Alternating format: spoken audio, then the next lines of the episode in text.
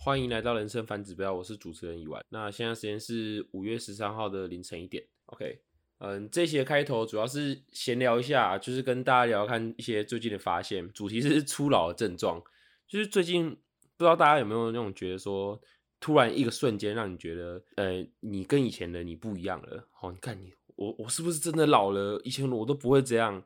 那我就跟。大家分享一下几个最近我的观察，不是说什么体力突然变很差，譬如说有些人他会说啊，我以前都熬夜都没问题啊，那现在一晚睡就受不了了。我不是这种，我觉得就是我的状态。现在你熬夜啊，或者是你很晚睡，然后你隔天就要很早起，你不你还是不会没精神，但是体力都是有的。但是就是我觉得想法的改变比较多。像买鞋子啊，之前可能去买鞋子，你就年轻的时候嘛，大学的时候，你一定想要，哎、我鞋子我一定要买帅的哦，就是不好穿也没关系，那就是要买好看的，要买现在潮鞋。那最近一次买鞋子的时候，我就第一个筛选哦，我就直接筛选运动鞋哦，就是直接那种好看的鞋子都都不挑了啊，主要之后是在看好穿的鞋子，以好穿的鞋子为主哦，你管它好不好看，你他妈的好走就好了。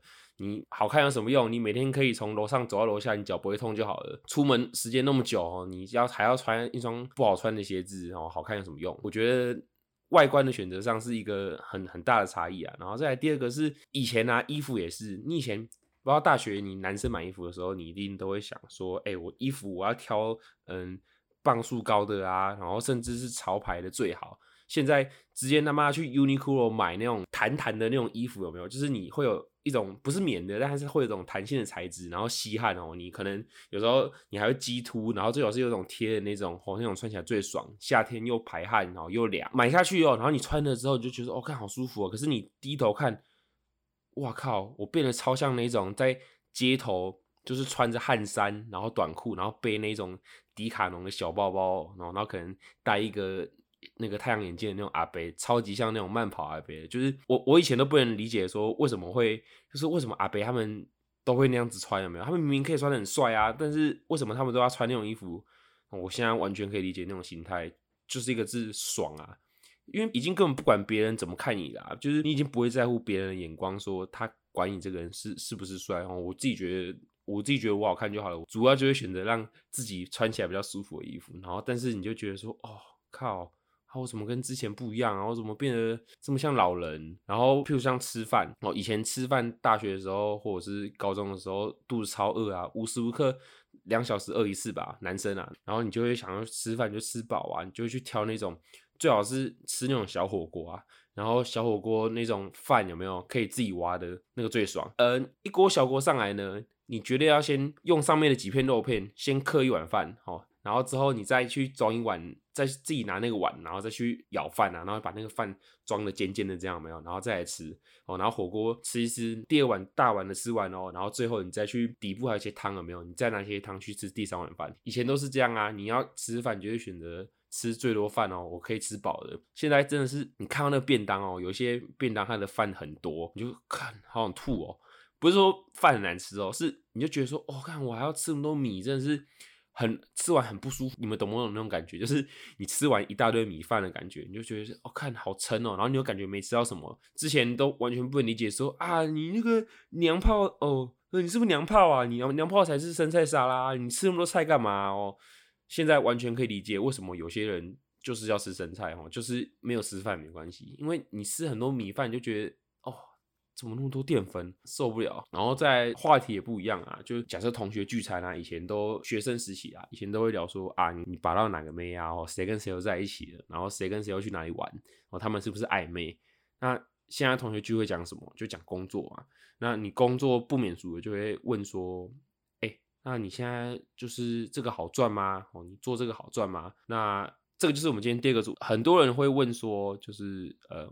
我们在做这一行包租代管，可能你跟朋友说，哎、我在做包租代管，他们可能听不懂这是什么，我就要说简单一点来说，就是二房东，他们就说，哦，那二房东很赚呢，那你这样一个月赚多少钱啊？今天就是来讲这这件事情。那我觉得好不好赚，主要是要呃先说明说我们在做什么哦，那。我们在主要做的工作呢，就是我们把屋主的房子承租下来，那我们再做整理，然后最后我们再转租给其他的租客。简单来说，流程就是这样子啊。那有些人会说，哎，那你这样是不是白赚中间的价差，没有哦，我们要帮屋主管理，然后还要帮他装潢哦，装潢的钱是我们出哦。所以，嗯，对屋主来说，我觉得要分两个面来讲啊。第一个面是效率的关系，我说的效率是，他可能原本那间房子超级烂，呃，可能二三楼，然后室内都很糟啊，很脏，然后东西都是那种很旧的家具，那根本不会有人想租，他可能就便宜租给别人，可能一层楼就租个八千块，然后两层楼一万六嘛。假设我们去跟他租的话，我们会觉得说，哎，这个我们整理一下有没有？然后隔间弄一下，然后可能。厕所再重做一下，我们可以租到一层，可能可以租到一万六。那评估过后，我们觉得划算，我们就会帮他出这个钱，然后帮屋主去装潢、规划这个他的房子啊，然后最后再出租给 别人。所以就效率面来说，这个房子原本有点像闲置资源，它可能原本三间只租一间。那我们今天整理好，整个包装好之后，那这个物件的卖相就变好了嘛。所以原本三间可能只能租一间，那你现在三间可以全租出去了。那对屋主来说，他可能哎、他收的租金没有变，甚至提高了，但是哦，他的房子已经有人帮他装潢装漂亮了。那对我们来说，哎、我们也好啊。我们呃，虽然前面花了这笔钱，但是等我们回本之后，我们后面都是我们赚的。所以这其实是一个嗯、理想状况下两全其美的方法，就是哎、屋主那边第一个他房子有人帮他装潢好，第二个有人一直稳定的跟他租房子，就是我们。哦，我们我们是跟屋主一次包，可能五年、十年，所以他可以保证说，他这五年、十年里面每一个月哦，都可以稳定的收租金。然后可能等到合约到了之后，他想要自己租或者是卖掉，那他的价钱一定就会提高嘛，一定比原本我们装潢钱还要高。所以这个对屋主来说是一个利多。刚刚有提到第二个，就是他每个月可以稳定收租的这件事情。其实很多人会觉得说，哎、房东是不是啊？当房东最爽了啊！我、哦、看在在在台湾当房东，哦，什么事情都不用做，每天等收房租就好了。哦，没有，不是这样子。你你当过房东，你就不会说这种话。因为假设说好，你今天你有十间套房，你知道那个事情多多吗？就是不会说忙到说你要全职做房东，而是说很多事情是你不知道去怎么处理。像一般屋主，他可能租客跟他讲说热水器不会热，那。他要找谁修？他不知道找谁修啊，那还要去问水电哦，然后可能自己原本又有上班的工作，他又要排他的休假时间，然后去帮帮租客处理这个事情。然后重点是租客等得了有那么久吗？我假设屋主他自己也要上班，每天晚上加班加到很晚，那他哪有这个时间去帮租客处理这个事情？那租客也要每天洗冷水澡，那这样子是不是就没有办法在一个理想的情况下达到双赢的局面？所以如果今天他把房子交给我们的话，譬如说漏水好了。嗯，一般人一生可以经历过几次漏水啊？顶多一次吧，一次两次吧。就是可能啊，自己家里啊，然后听说过，哎、我哪个叔公家里哦，又又漏水了，那可能就隐隐约约听过一两次啊。真的遇到漏水，他要怎么处理？第一个，他根本不知道找谁处理；第二个，他如果在网络上找的话，他怕被骗啊。他如果去随便网络上找一个师傅啊，人家给他敲盘子哈，人家给他供盘啊，随便报个超级高的价格给他，他还是得做，对不对？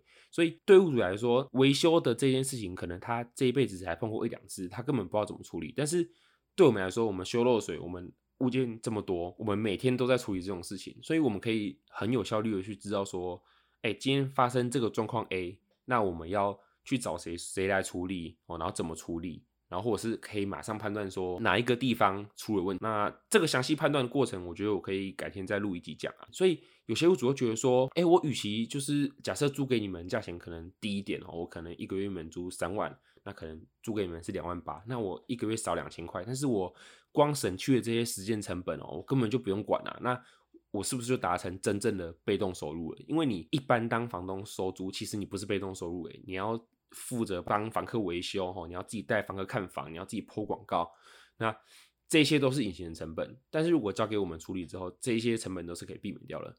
好，不讲太多。以上这些房东的心态，他他们都会愿意把房子交给我们啊，就是包租代管。而且我们跟一般的所谓的二房东其实不一样的是，很多二房东他只是。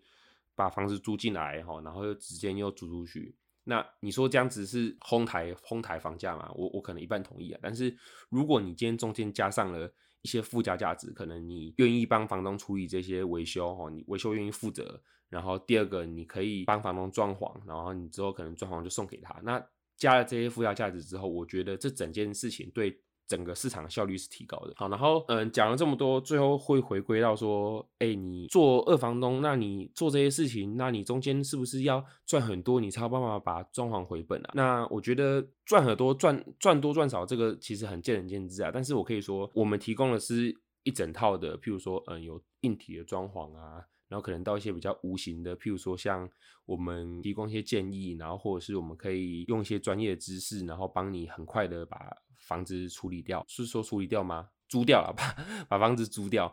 那或甚至是说，我们可以用我们的经验帮你判断说这个东西维修要怎么处理，然后我们帮你维修。我们有一些室内的维修是我们帮屋主出钱。那以上说的这些呢，都是我们赚取这些利润背后价值。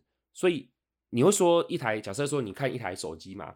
你会说一台手机卖嗯三四万超级贵吗？我是觉得不会啊，因为你看，假设今天没有手机的话，你要去买电话，你要去买相机，你要去买收音机，哦然后你要去买记事本，然后你要去买调音器，手机也可以当调音器嘛。